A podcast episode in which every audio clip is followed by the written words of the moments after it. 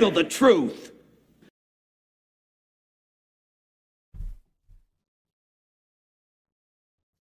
What is going on, everybody? Welcome back to another Saturday night cell block. How's everybody doing? I pray that everybody's blessed, happy, comfortable, tuned in, got your bellies full, you know, and you're ready to sit back and enjoy a nice little show, man. So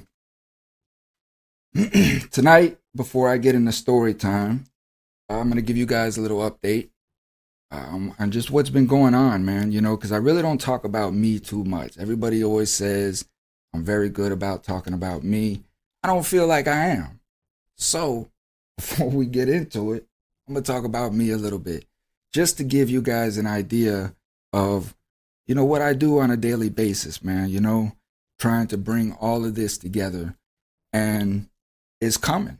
It's coming together, man. Like everything I dreamed about, sitting in that cell so many years ago, mapping this stuff out, contemplating, thinking, you know, how's this stuff going to work? How's it going to come into play? And it's just coming together. And I guess the importance in this message is I did not allow anything to put doubt in my head. I believed in myself. I continued forward through the sludge, you know, through all the obstacles that was in my way. And I have many, many, many more obstacles to get over. But as I pass one obstacle, my confidence grows. So even though that I have so many more obstacles in front of me, it's no problem because I've conquered so many, you know, so I'm proud of myself, you know, and the message in that is that it's okay to be proud of yourself. It's okay to sometimes just to sit back and just say, man, like, I'm doing this, you know, like, man, we're doing this, and be proud in that, you know. So, man, great day. You know, I had a wonderful woman over here by the name of Angie Hatfield. She's actually, you know, tuned in tonight. I have been working with a gentleman by the name of Craig Powell, who is associated with an organization called PowerNet, who is up under PERC. And I'm hoping I'm saying that right. And then I had another gentleman over here by the name of Damon Thrash, and his company is ink2ink.org. And this is just a few, right? But this is the power core that is coming together to bring all of these organizations. Like, these people are doing some great, great things. All three of these people that I've talked to. And the blessing in that is that they're all doing things different. And it's again, this is what Coming Home Coalition is. This is what this hub is the war room to bring everybody in and to you know, correlate, plan, strategize, bring individuals, get representatives in here, write law, change things. So it's these things that that we're doing. And today was a big step in that. So I did get an agreement from Mr. Powell and PowerNet that they have some awesome programs that they are going to utilize this space for. This is what I dreamed, you know, for me to provide a space for all of us to come together, because one of the biggest issues that we had coming together was ego, right? It was coming. It was the ego of each organization wanted to be the boss hog. You know, nobody wanted to feel lesser than. And this organization that I am creating is allowing these people to come in all together, right? There is no boss hog, you know. So it's just a beautiful thing that's coming together, and I'm doing this for the people. All of this is for the people. These are human beings that are like-minded in me, and that we just want to get things done for the people. We see these big name organizations that collect all this money and absolutely nothing gets done. Nothing gets done. And the soldiers that are out on the front line, like Angie, right? they're begging for scraps, because all of these large organizations have already sucked up all this money, and then they divide it and appropriate it to who they want to, whoever pockets they're tied to. And by the time it gets down to us, the individuals that are actually in the streets doing things, we don't see it. This coming Monday morning, I have an appointment with the ever important county commissioner, Mr. Harry Cohen. I want to make sure I get his name right. I've been calling this man Henry. I don't know why. So I have been training myself to say Harry, because the last thing I want to do walking into this man's office is disrespect his name and then turn around and ask him for some money. So that probably won't fly too well. So Mr. Harry Cohen, I will be in his office this Monday morning bringing these programs. Mr. Damon Thrash's program is a financial empowerment for low income. Again, majority of these classes are going to be available here at this place, free, right, to the community, for the community to come and educate themselves on parenting, on incarceration, the returning citizen, what all that entails. Life coaching. I offer walk-in life coaching for anybody that just needs to vent about things, have some emotional grief. Instead of taking that negative energy into your home, you could stop by and chat with me for a little bit and just get things off your chest, maybe figure out an answer or two as to why things are occurring the way they are. So this is what this community hub, and it's going to be a hub. It's going to be a direct link to anything that you need. This is what we're doing in the Tampa Bay area. So, meeting Mr. Cohen then. Next Thursday, on the 15th, we're all going to be meeting back here for another power meeting to really strategize and start mapping out things, man. Because all of us are on the same page when it comes to, listen, I'm tired of talking about this. I've been in meetings. We've done this. We know. We drudge out all the problems that we all know over and over again. We lay out solutions, but nothing is being implemented. Talk is cheap. Those are the updates. So, moving on, right? Tonight's story time. This is an important story because this is a lot of what goes on in our youth right now. Is influence, power of influence, and how gangs are taking advantage of suburban kids and their boredness, their lack of things to do, productive, positive things to do, and the influence that these rap artists and such have over our children.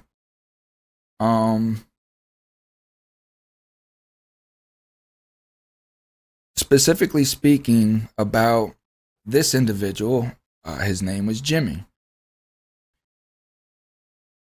When I got to Beaumont, I had my own issues. I've laid that in several different podcasts. But Beaumont was an experience for me in itself.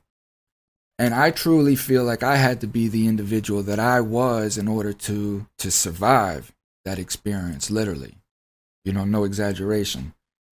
I had gotten into my issues at Beaumont, and I was pretty much on an island there for a little while.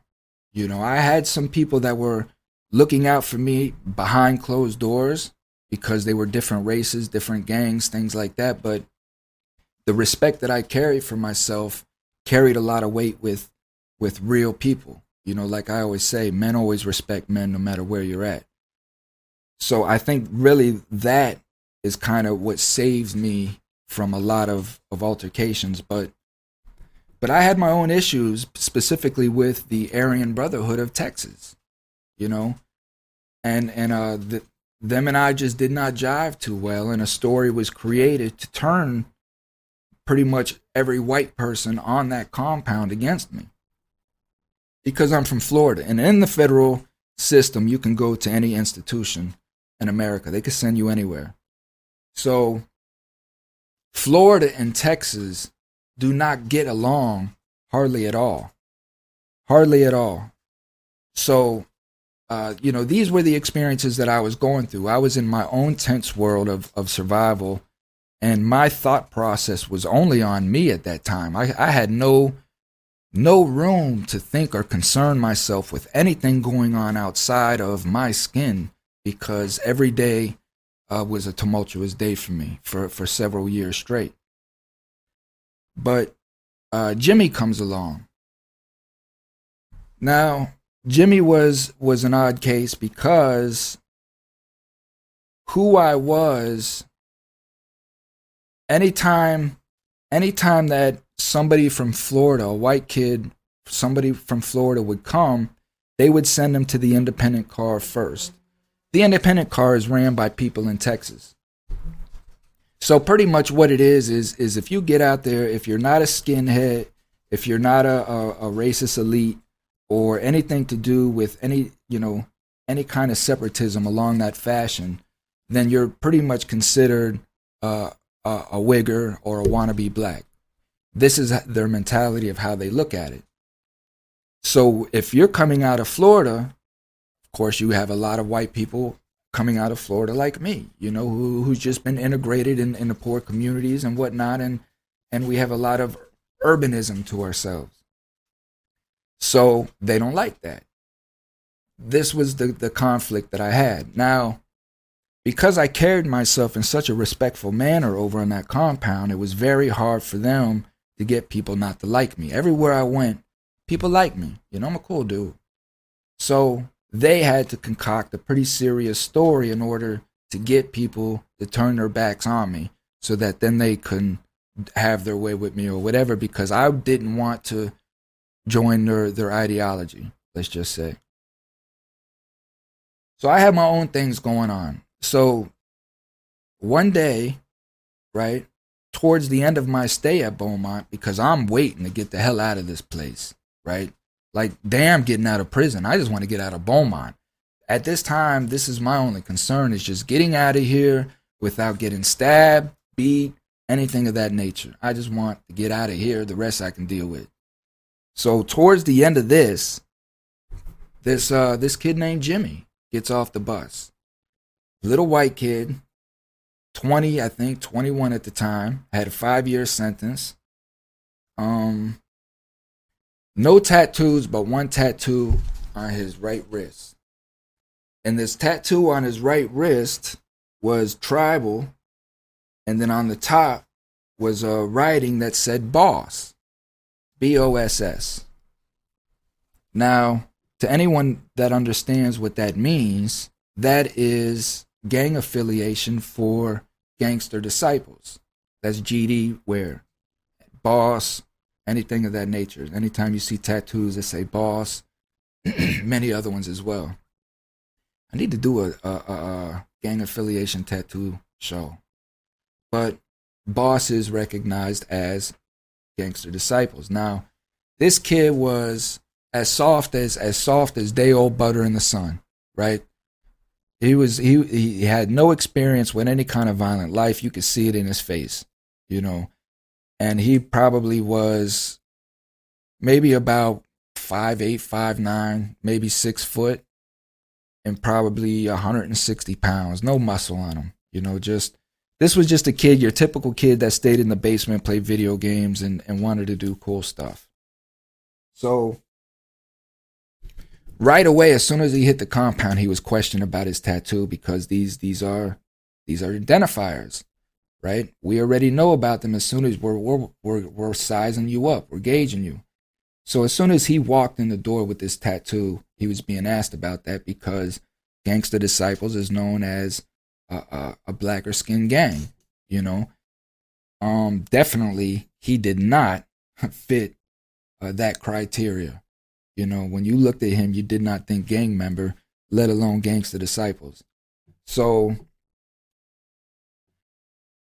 here he was questioned about that, and he ended up having to come to the same unit I was in. So he was sent to me immediately. And the speaker for the independents at that time said, you know, here you go. This is this is somebody you need to watch out for. You know, this is your problem. You know, he's from Florida, a white kid. We're not taking this dude. You know, you deal with him. So, I say, okay, he's from Florida. I'll go check him out. So I go and I talk to Jimmy, and him and I sat at the table. He hasn't even gotten to his room yet, right? This is how serious this stuff is. Like, you've been on a bus for 14 hours. You've been up since the day before, since like 3 o'clock in the morning. The first thing you want to do is get in your cell, hit the bed, and crash. So he's just sitting there with his stuff that he gets from R&D when you come through, and before you can even go to your cell, people want to know who you are, right? So I'm sitting there and I'm talking to him and I'm questioning him about, you know, like, dude, what do you got going on here? And he's like, you know, well, you know, I'm a GD. And I'm like, man, you're not a GD. Like, what? Like, for real, what's going on? Did you get this in jail? You know, like, you know, what's really happening? And he's like, no, you know, I'm a GD and such and such. So I'm like, okay, where are you from? So he said, you know, I'm from Panama City. Okay, you're from Panama City. Backwoods Panama City. So I asked why. I said, who initiated you? So he gave the name, of course. I don't know who he is, but I had an affiliation with a GD who happened to be a white dude. But this was a legit dude out of Memphis, I believe, Memphis, Tennessee. And this was a pure gang-banging white dude. You could tell he's been in it his whole life, tatted from head to toe, and had to carry a lot of respect with a lot of people in a compound. And his name was Mikey. Mikey and I was okay. We were talkable. You know what I mean? Because even though what was going on with me, people were apprehensive, but like Mikey with these gangs and some of these other gangs, white dudes within them gangs, again, they saw me for who I was in front of them and how I presented myself, and what they were hearing did not jive, but again, it didn't affect them. They had nothing to do with it. I was not part of their cars, their crew. They didn't know me. So it was just, you know, best of luck to you, buddy, you know, but you ain't got no problems with us. So this is where I'm collecting the information from him. I asked him if he's a rat. I asked him if he has sex charges, anything of that nature. He tells me no. Of course, he locks eyes with me then. I believed him 100%. He was in on a small dope charge. And I asked him in that moment, like, what are you going to do with this, right? Because the problem is that I don't really think you grasp the seriousness of what is on your wrist and what that entails.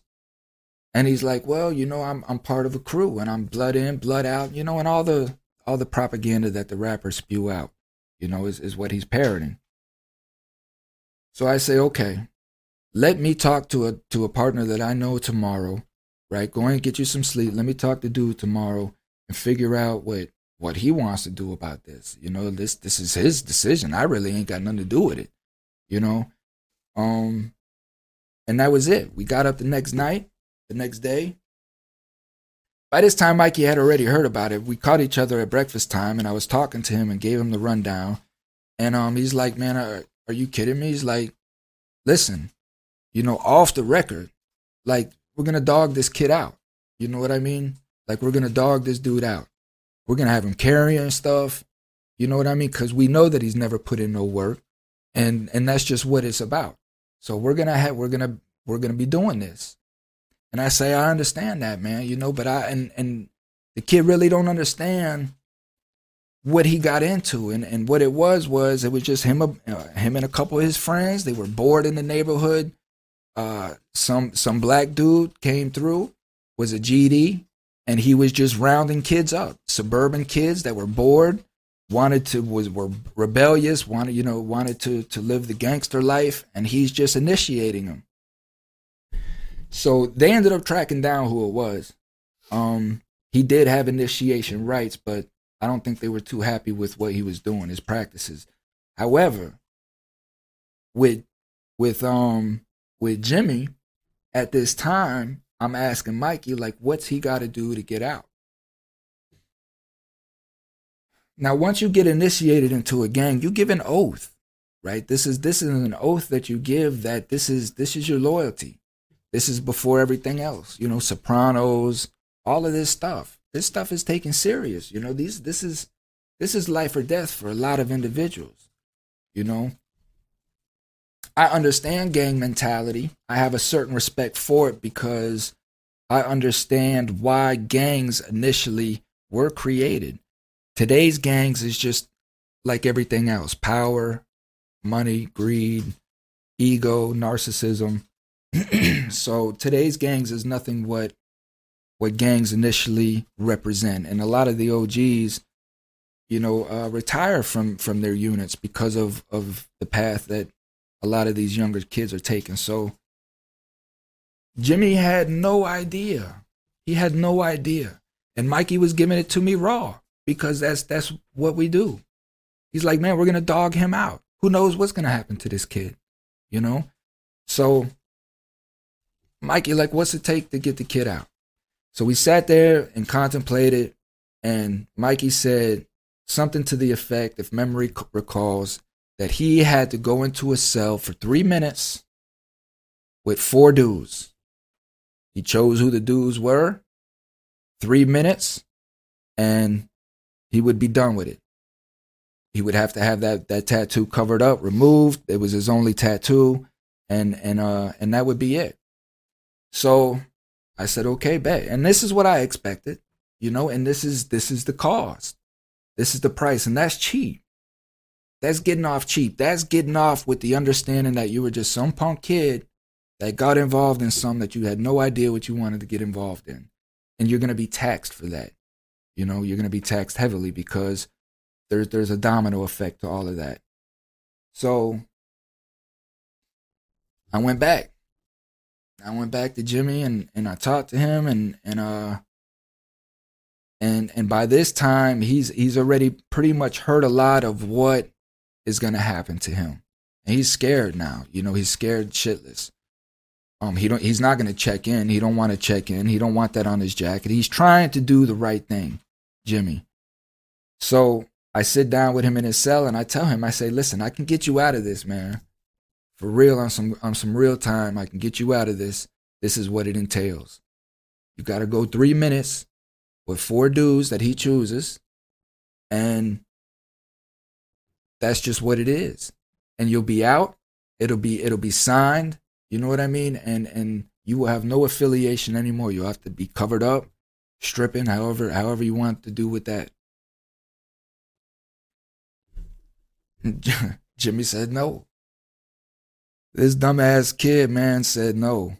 You know, he's like, he's like, man, I'm in it. He's like, I gave an oath. I gave my word.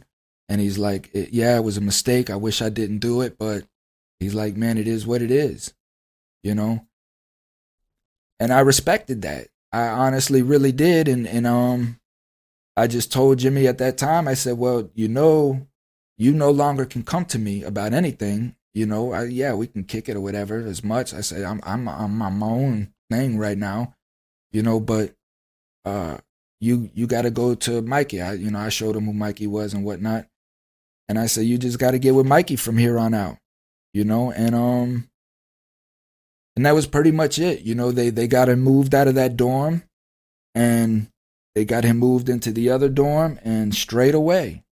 The next time I saw him, now mind you, he's only been on here for a day. This was the next day. 2 days later, I see him in a complete jacket. Right? Now this is Beaumont, Texas. This is just south of Houston.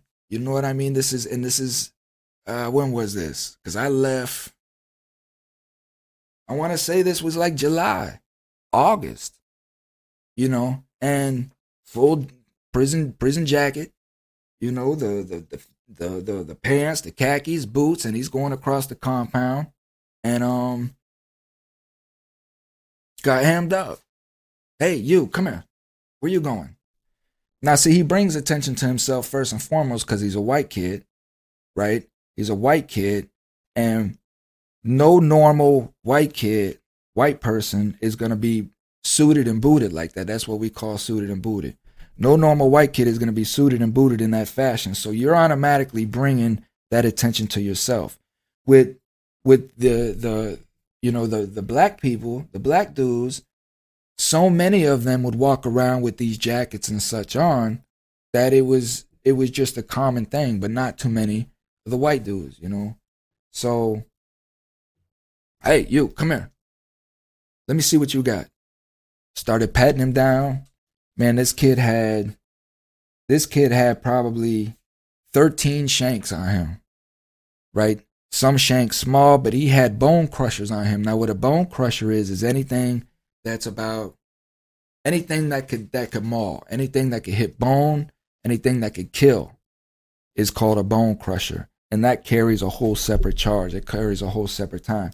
Because if I'm just carrying around an altered pen, right, it's hard for me to kill somebody with this here. I can puncture a bunch of holes in them, and it'll do a lot of damage. Sure, it'll get somebody up off you, but it's gonna be very hard to kill somebody with a pen, unless you hit strategic places. But man, some of these shanks are machetes. You know, one hit, one kill, and this is what they're designed for. Is large riots. You know, just to go through the crowd, just hack him with these things. And his sentence went from, I don't know what he ended up getting, but I know he ended up getting another 3 charges stacked on top of his little 5 years that he had. I heard about that later on. Once I left, I ran into somebody. When I got back over here to Florida, I ran into somebody that I knew down here that told me about Jimmy getting hemmed up and him catching, I want to say he caught like 13 years on top of his 5, you know?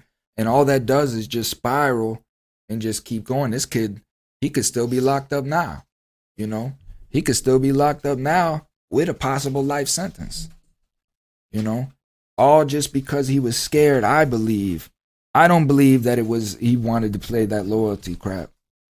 I honestly believe he was just scared. He was just scared to wear an ass whooping, man, like so many of these kids today. You know, so many of these kids today are just scared to get into a fight, be bruised for a little bit, so they would rather pull out a gun or try to avoid that in any way that they can. The moral of this story, man, is what always looks good up front isn't always good in the back. You know, and what I mean by that is, we're allowing our children to be influenced by these reckless entertainers because they don't care about our youth. All they care about is getting money, securing their financial needs, because they know it's a dirty world as well. And they're trying to eat as much as they can and preserve the lifespan of their family. And they'll do that at the cost of our youth, right? This is the soul that they sell. So they do this at the cost of our youth by creating the element that they have, you know, having these kids, our children. When you go through TikTok, you're seeing these young girls, like, they're putting their whole business on TikTok. You know what I mean? I mean, like, everything. Talking about yoga, stretching. You know what I mean? And these are our young women, and TikTok is promoting that, you know. Because I know damn well if I get on there with some leotards or some skin tights and go to do some yoga, man, my thing wouldn't make it past 3 views, you know? But, so it's are we paying attention to our youth? You know, all jokes aside, are we paying attention to our youth and being in tune, or are we allowing these devices to substitute our parenting? We're allowing these devices to parent our children so that we can run amok and do what we want to do. And I think it's the latter. I honestly think it's the latter. And this is why our children are just freaking off the chain, you know, because we're just not in tune. We're not in tune with what these entertainers, these messages that they're portraying to these kids, that gangs are cool, killing people is cool, selling drugs is cool, and you can have all of this stuff. And yet these entertainers have done none of that. I don't even know how they're allowed to do that. For me, that's false advertising, you know?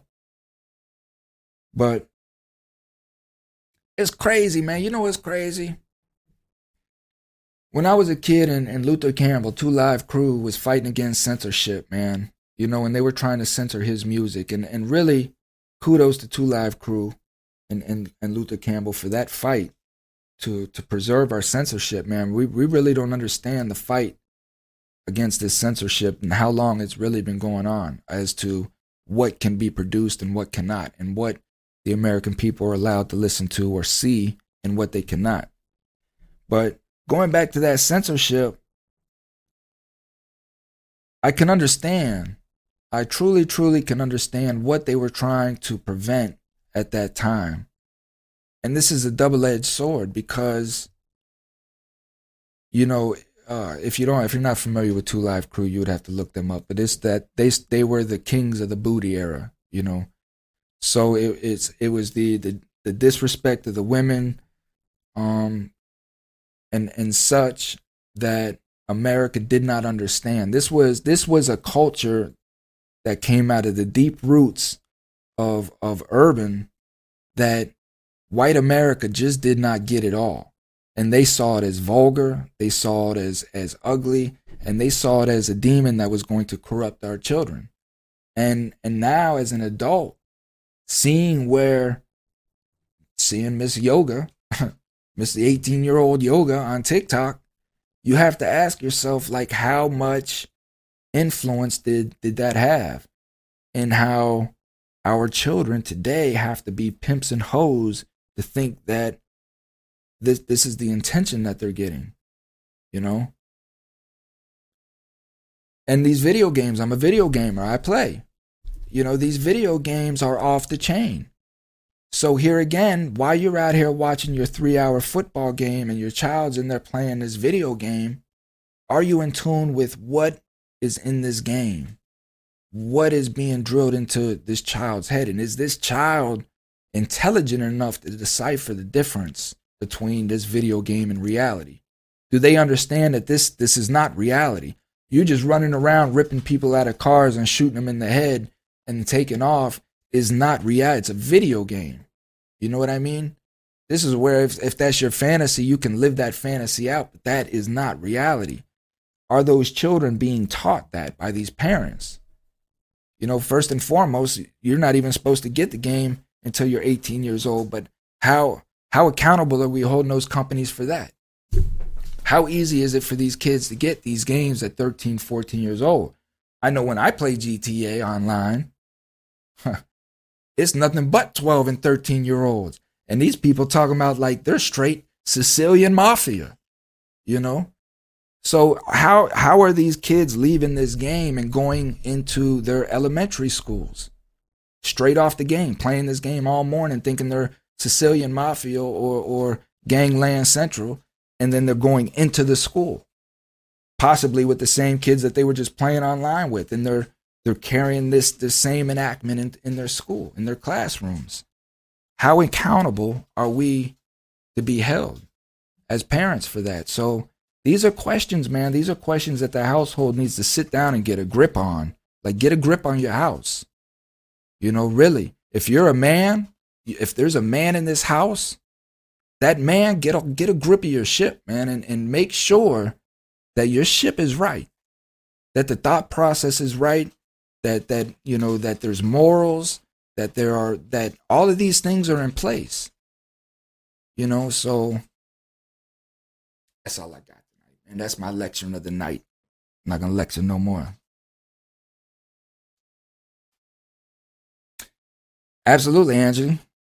Unfortunately, there are some kids and some homes where the bad influence is the parent. So it's coming to grips with knowing that. Listen, parent, if your child is out of control, it is you. Somehow, some way, it is you. You are the inhibitor. You're the toxic parent. You're inciting in some kind of way. Maybe you're sarcastic to him and he's reacting to that. Some kind of way. Our children are a reflection of us.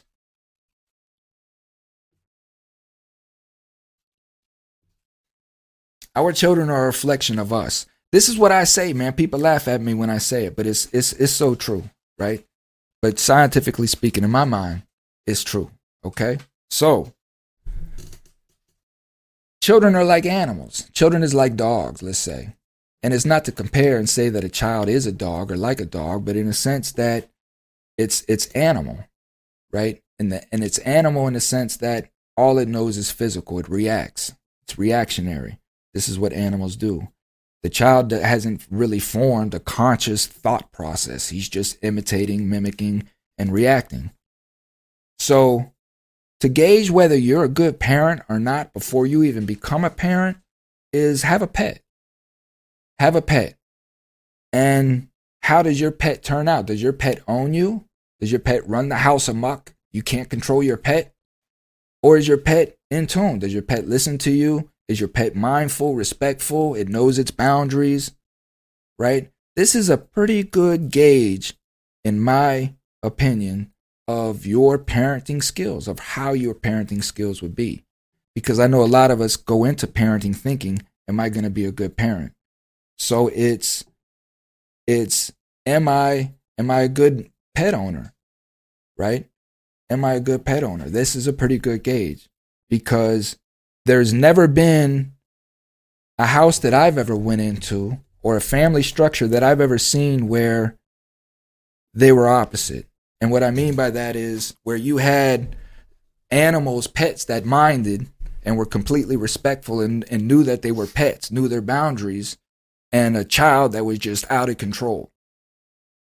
Or a child that was completely disciplined and respectful and all that, and animals that were out of control. I've never seen that together. Maybe it's just me. I mean, I don't know. But these are just observations of mine. That's why I share it with y'all. But for me, that's a good gauge. I love you guys, man. Thank you for tuning in. Thank you for viewing. Keep it strong. Keep it pimping. Keep the show going. Please visit www.cominghomecoalition.com. Donate. We need to keep this community center going. $1 a month. Everybody can do $1 a month to help a community grow and flourish and have its own place, man, its own little safety net that it knows is for the people. And that's how I'm going to make sure that this brick and mortar here is run, that people in the community know they can come get life coaching, they can come get classes, they can come get awareness, they can come get almost any damn thing that they want, pretty much for free. So, listen, I'm the first one to say there's no programs. I'm going to make sure that there is programs, and I'm going to go out there and tell the people there's programs now. So, and I need your guys' help. $1 a month, man. Other than that, you guys stay safe. We're wrapping the year up. Ain't got too many more weeks. We'll be back on Thursday night with Demetrius Nuggles Hill. You know, Thursday night, get right. And that show in itself is growing, but I need y'all to help me get Saturday Night Cell Block off the ground too. So spread the love, man. Tell the people. Spread the word. Voice for the voiceless. Thomas Free Me. And I will see you shortly. Peace out. Much love.